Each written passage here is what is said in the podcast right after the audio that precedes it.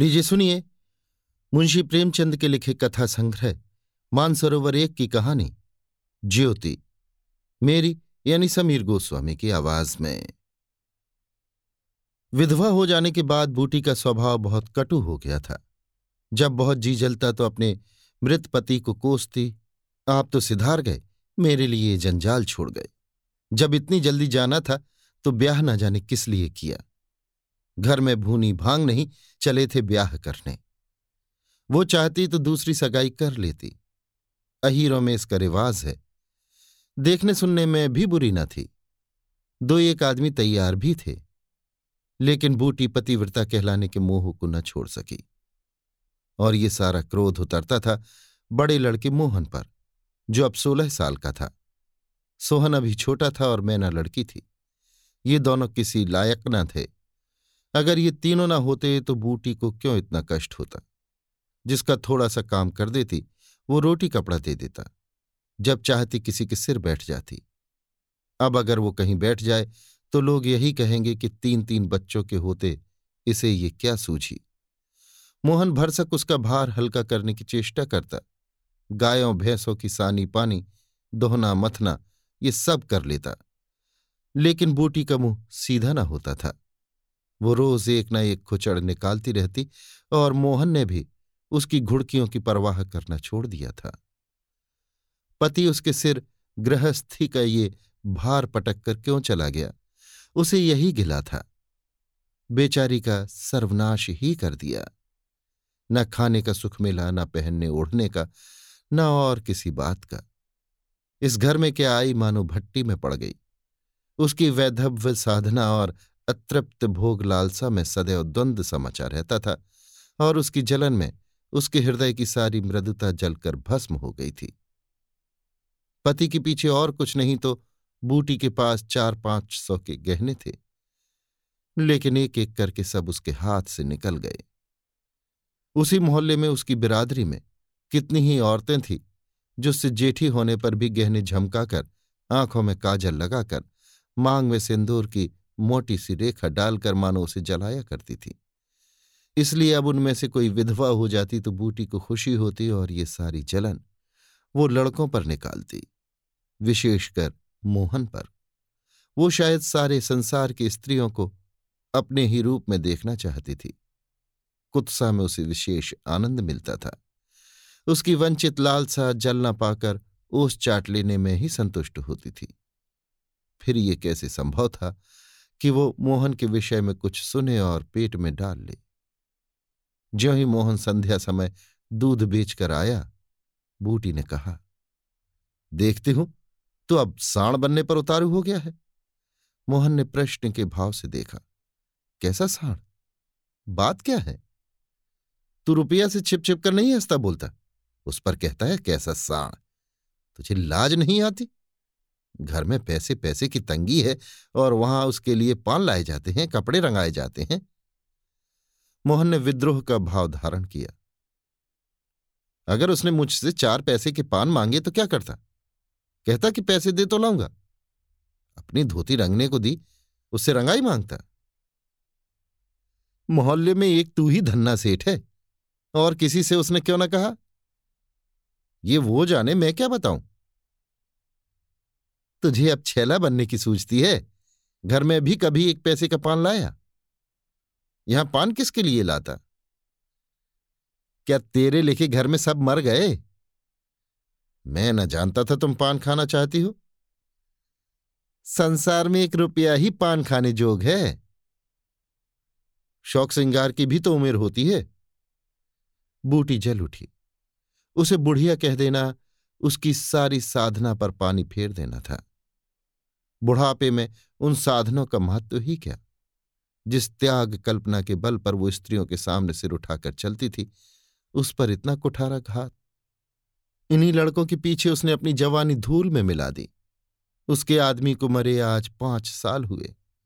तब उसकी चढ़ती जवानी थी। तीन बच्चे भगवान ने उसे गले मढ़ दिए। नहीं, अभी वो है कै दिन की चाहती तो आज वो भी होठ लाल किए पाँव में महावर लगाए अनवट बिछुए पहने मटकती फिरती। ये सब कुछ उसने इन लड़कों के कारण त्याग दिया और आज मोहन उसे बुढ़िया कहता है। रुपया उसके सामने खड़ी कर दी जाए तो चूहिया सी लगे। फिर भी वो जवान है और बूटी, बुढ़िया है। बोली हाँ और क्या? मेरे लिए तो फटे चीथड़े पहनने के दिन है। जब तेरा बाप मरा तो मैं रुपया से दो ही चार साल बड़ी थी। उस वक्त कोई घर कर लेती तो तुम लोगों का कहीं पता न लगता। गली गली भीख मांगते फिरते। लेकिन मैं कह देती हूँ, अगर तू फिर उससे बोला तो या तो तू ही घर में रहेगा, या मैं ही रहूँगी। मोहन ने डरते डरते कहा, मैं उसे बात दे चुका हूँ, अम्मा। कैसी बात? सगाई की? अगर रुपया मेरे घर में आई तो झाड़ू मार कर निकाल दूँगी। ये सब उसकी माँ की माया है। वो कुटनी मेरे लड़के को मुझसे छीने लेती है। रौण से इतना भी नहीं देखा जाता। चाहती है कि उसे सौद बनाकर छाती पर बैठा दे। मोहन ने व्यथित कंठ में कहा, अम्मा, ईश्वर के लिए चुप रहो। क्यों अपना पानी आप खो रही हो? मैंने तो समझा था, चार दिन में मैना अपने घर चली जाएगी, तुम अकेली पड़ जाओगी। इसलिए उसे लाने की बात सोच रहा था। अगर तुम्हें बुरा लगता है तो जाने दो। तू आज से यहीं आँगन में सोया कर। और गाय भैंसे बाहर पड़ी रहेंगी। पड़ी रहने दे, कोई डाका नहीं पड़ा जाता। मुझ पर तुझे इतना संदेह है? हाँ। तो मैं यहाँ ना सोऊँगा। तो निकल जा घर से। हाँ तेरी यही इच्छा है तो निकल जाऊँगा। मैना ने भोजन पकाया। मोहन ने कहा मुझे भूख नहीं है। बूटी उसे मनाने ना आई। मोहन का युवक हृदय माता के इस कठोर शासन को किसी तरह स्वीकार नहीं कर सकता। उसका घर है लेल है। अपने लिए वो कोई दूसरा ठिकाना ढूंढ लेगा। रुपया ने उसके रूखे जीवन में एक स्निग्धता भर ही दी थी। जब वो एक अव्यक्त कामना से चंचल हो रहा था, जीवन कुछ सूना सूना लगता था, रुपया ने नव वसंत की भांति आकर उसे पल्लवित कर दिया। मोहन को जीवन में एक मीठा स्वाद मिलने लगा। कोई काम करता होता, पर ध्यान रुपया की ओर लगा रहता, सोचता उसे क्या दे दे कि वो प्रसन्न हो जाए? अब वो कौन मुँह लेकर उसके पास जाए? क्या उससे कहे कि अम्मा ने मुझे तुझसे मिलने को मना किया है? अभी कल ही तो बरगद के नीचे दोनों में कैसी कैसी बातें हुई थी। मोहन ने कहा था, रूपा तुम इतनी सुंदर हो, तुम्हारे सौ गाहक निकल आएँगे। मेरे घर में तुम्हारे लिए क्या रखा है? इस पर रुपया ने जो जवाब दिया था वो तो संगीत की तरह अब भी उसके प्राण में बसा हुआ था। मैं तो तुमको चाहती हूँ, मोहन। अकेले तुमको। परगने के चौधरी हो जाओ, तब भी मोहन हो। मजूरी करो, तब भी मोहन हो। उसी रुपया से आज वो जाकर कहे, मुझे अब तुमसे कोई सरोकार नहीं है। नहीं, ये नहीं हो सकता। उसे घर की परवाह नहीं है। वो रुपया के साथ माँ से अलग रहेगा। इस जगह न सही, किसी दूसरे मोहल्ले में सही। इस वक्त भी रुपया उसकी राह देख रही होगी। कैसे अच्छी बीड़ी लगाती है। कहीं अम्मा सुन पावें कि वो रात को रुपया के द्वार पर गया था तो प्राण ही दे दे। दे दे प्राण। अपने भाग तो नहीं बखानती कि ऐसी देवी बहू मिली जाती है। न जाने क्यों रुपया से इतना चिढ़ती है। वो जरा पान खा लेती है, जरा साड़ी रंग कर पहनती है। बस यही तो। चूड़ियों की झंकार सुनाई दी। रुपया आ रही है। हाँ वही है। रुपया उसके सिराहने आकर बोली, सो गए क्या मोहन? घड़ी भर से तुम्हारी राह देख रही हूँ। आई क्यों नहीं? मोहन नींद का मक्कर किए पड़ा रहा। रुपया ने उसका सिर हिलाकर फिर कहा, क्या सो गए मोहन? उन कोमल उंगलियों के स्पर्श में क्या सिद्धि थी कौन जाने? मोहन की सारी आत्मा उन्मत्त हो उठी। उसके प्राण मानो निकलकर रुपया के चरणों में समर्पित हो जाने के लिए उछल पड़े। देवी वरदान के लिए सामने खड़ी है। सारा विश्व जैसे नाच रहा है। उसे मालूम हुआ जैसे उसका शरीर लुप्त हो गया है। केवल वो एक मधुर स्वर की भांति विश्व की गोद में चिपटा हुआ उसके साथ साथ नृत्य कर रहा है। रुपया ने कहा, अभी से सो गए क्या जी? मोहन बोला हाँ, जरा नींद आ गई थी रूपा। तुम इस वक्त क्या करने आई? कहीं अम्मा देख लें तो मुझे मार ही डालें। तुम आज आए क्यों नहीं? आज अम्मा से लड़ाई हो गई। क्या कहती थी? कहती थी, रुपया से बोलेगा तो मैं परान दे दूँगी। तुमने पूछा नहीं रुपया से क्यों चिढ़ती हो? अब उनकी बात क्या कहूँ रूपा? वो किसी का खाना पहनना नहीं देख सकती। अब मुझे तुमसे दूर रहना पड़ेगा। मेरा जी तो न मानेगा। ऐसी बात करोगी तो मैं तुम्हें लेकर भाग जाऊँगा। तुम मेरे पास एक बार रोज आया करो, बस, और मैं कुछ नहीं चाहती। और अम्मा जो बिगड़ेंगे? तो मैं समझ गई, तुम मुझे प्यार नहीं करते। मेरा बस होता तो तुमको अपने परान में रख लेता। इसी समय घर के किवाड़ खटके। रुपया भाग गई। मोहन दूसरे दिन सोकर उठा तो उसके हृदय में आनंद का सागर सा भरा हुआ था। वो सोहन को बराबर डांटता रहता था। सोहन आलसी था। घर के काम धंधे में जीना लगाता था। मोहन को देखते ही वो साबुन छिपाकर भाग जाने का अवसर खोजने लगा। मोहन ने मुस्कुराकर कहा, धोती बहुत मेली हो गई है, सोहन।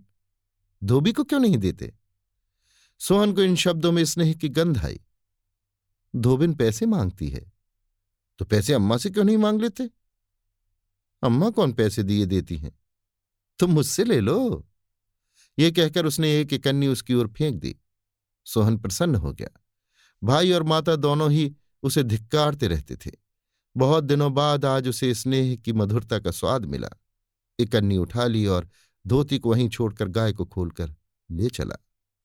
मोहन ने कहा, रहने दो, मैं इसे लिए जाता हूँ। सोहन ने हम मोहन को देकर फिर पूछा, तुम्हारे लिए चिलम रख लाऊं? जीवन में आज पहली बार सोहन ने भाई के प्रति ऐसा सद्भाव प्रकट किया था। इसमें क्या रहस्य है, ये मोहन की समझ में नहीं आया। बोला, आग हो तो रखा मैंने सिर के बाल खोले, आँगन में बैठी घरौंदा बना रही थी। मोहन को देखती उसने घरौंदा बिगाड़ दिया और अंचल से बाल छिपाकर रसोई घर में बर्तन उठाने चली। मोहन ने पूछा क्या खेल रही थी मैना? मैना डरी हुई बोली, कुछ तो नहीं। तू तो बहुत अच्छी घरौंदी बनाती है। जरा बना, देखूँ। मैना का रुआ सा चेहरा खिल उठा। प्रेम के शब्द में कितना जादू है। मुँह से निकलती ही जैसे सुगंध फैल गई। जिसने सुना उसका हृदय खिल उठा। जहाँ भय था, वहाँ विश्वास चमक उठा। जहाँ कटता थी, वहाँ अपना पद छलक पड़ा। चारों ओर चेतनता दौड़ गई। कहीं आलस्य नहीं, कहीं खिन्नता नहीं। मोहन का हृदय आज प्रेम से भरा हुआ है। उसमें सुगंध का विकर्षण हो रहा है। मैना घरौंदा बनाने बैठ गई। मोहन ने उसके उलझे हुए बालों को सुलझाते हुए कहा, तेरी गुड़िया का ब्याह कब होगा मैना? नेवता दे, कुछ मिठाई खाने को मिले? मैना का मन आकाश में उड़ने लगा। जब भैया पानी मांगे तो वो लोटे को राख से खूब चमाचम करके पानी ले जाएगी। अम्मा पैसे नहीं देती। गुड्डा तो ठीक हो गया है। टीका कैसे भेजूं? कितने पैसे लेगी? एक पैसे के बतासे लूँगी और एक पैसे का रंग। जोड़े तो रंगे जाएँगे कि नहीं? तो दो पैसे में तेरा काम चल जाएगा? हाँ दो पैसे दे दो भैया तो मेरी गुड़िया का ब्याह धूमधाम से हो जाए। मोहन ने दो पैसे हाथ में लेकर मैना को दिखाए। मैना लपकी। मोहन ने हाथ ऊपर उठाया। मैना ने हाथ पकड़कर नीचे खींचना शुरू किया। मोहन ने उसे गोद में उठा लिया। मैना ने पैसे ले लिए और नीचे उतरकर नाचने लगी। फिर अपनी सहेलियों को विवाह का न्यवता देने के लिए भागी। उसी वक्त बूटी गोबर का झावा लिए आ पहुँची। मोहन को खड़े देखकर कठोर स्वर में बोली, अभी तक मटर गश्ती हो रही है। भैंस कब दुही जाएगी? आज बूटी को मोहन ने विद्रोह भरा जवाब न दिया। जैसे उसके मन में माधुर्य का कोई सोता सा खुल गया हो। माता को गोबर का बोझ लिए देखकर उसने झावा, उसके सिर से उतार लिया। बूटी ने कहा, रहने दे रहने दे, जाकर भैंस दो, मैं तो गोबर लिए जाती हूँ। तुम इतना भारी बोझ क्यों उठा लेती हो? मुझे क्यों नहीं बुला लेती? माता के हृदय वात्सल्य से गदगद हो उठा। तुझे अपना काम देख, मेरे पीछे क्यों पड़ता है? गोबर निकालने का काम मेरा है। और दूध कौन दोहेगा? वो भी मैं करूँगा। तू इतना बड़ा जोधा है कि सारे काम कर लेगा। जितना कहता हूँ, उतना कर लूँगा। तो मैं क्या करूँगी? तुम लड़कों से काम लो जो तुम्हारा धर्म है। मेरी सुनता है कोई? आज मोहन बाज़ार से दूध पहुंचाकर लौटा तो पान, कत्था, सुपारी, एक छोटा सा पानदान और थोड़ी सी मिठाई लाया। बूटी बिगड़कर बोली आज पैसे कहीं फालतू मिल गए थे क्या? इस तरह उड़ावेगा तो कै दिन निबाह होगा। मैंने तो एक पैसा भी नहीं उड़ाया, अम्मा। पहले मैं समझता था तुम पान खाती ही नहीं। तो अब मैं पान खाऊँगी। हाँ और क्या? जिसके दो दो जवान बेटे हों, क्या वो इतना शौक भी ना करे? बूटी के सूखे कठोर हृदय में कहीं से कुछ हरियाली निकल आई। एक नन्ही सी कौपल थी, उसके अंदर कितना रस था। उसने मैना और सोहन को एक एक मिठाई दे दी और एक मोहन को देने लगी।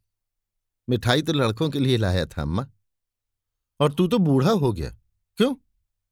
इन लड़कों के सामने तो बूढ़ा ही हूँ, लेकिन मेरे सामने तो लड़का ही है।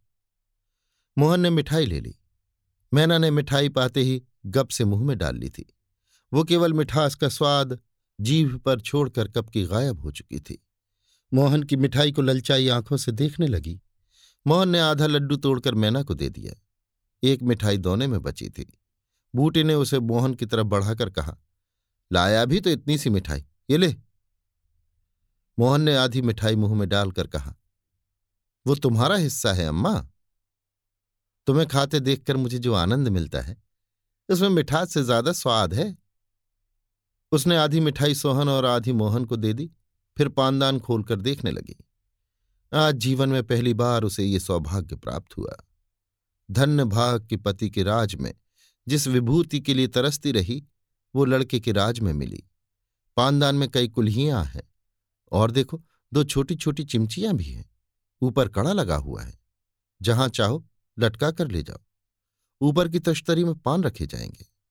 जो ही मोहन बाहर चला गया, उसने पानदान को मांझ धोकर उसमें चूना, कत्था भरा, सुपारी काटी पान भिगोकर तश्तरी में रखा, तब एक बीड़ा लगाकर खाया। उस बीड़े के रस ने जैसे उसके वैधव्य की कटता को स्निग्ध कर दिया। मन की प्रसन्नता व्यवहार में उदारता बन जाती है। अब वो घर में नहीं बैठ सकती। उसका मन इतना गहरा नहीं कि इतनी बड़ी विभूति उसमें जाकर गुम हो जाए। एक पुराना आईना पड़ा हुआ था। उसमें उसने मुँह देखा, ओंठों पर लाली है।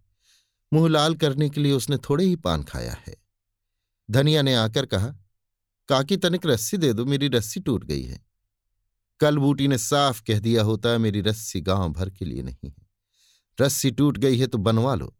आज उसने धनिया को रस्सी निकालकर प्रसन्न मुख से दे दी और सद्भाव से पूछा, लड़के के दस्त बंद हुए कि नहीं धनिया? धनिया ने उदास मन से कहा, नहीं काकी, आज तो दिन भर दस्त आए। जाने दांत आ रहे हैं। पानी भर ले तो चल जरा देखो। दांत ही है या कुछ और फसाद है? किसी की नज़र वजर तो नहीं लगी? अब क्या जाने काकी? कौन जाने किसी की आँख फूटी हो? चौचाल लड़कों को नज़र का बड़ा डर रहता है। जिसने चुमका कर बुलाया, झट उसकी गोद में चला जाता है। ऐसा हंसता है कि तुमसे क्या कहूँ? कभी कभी माँ की नज़र भी लग जाया करती है। नौच काकी, भला कोई अपने लड़के को नज़र लगाएगा? यही तो तू समझती नहीं। नज़र आप ही लग जाती है।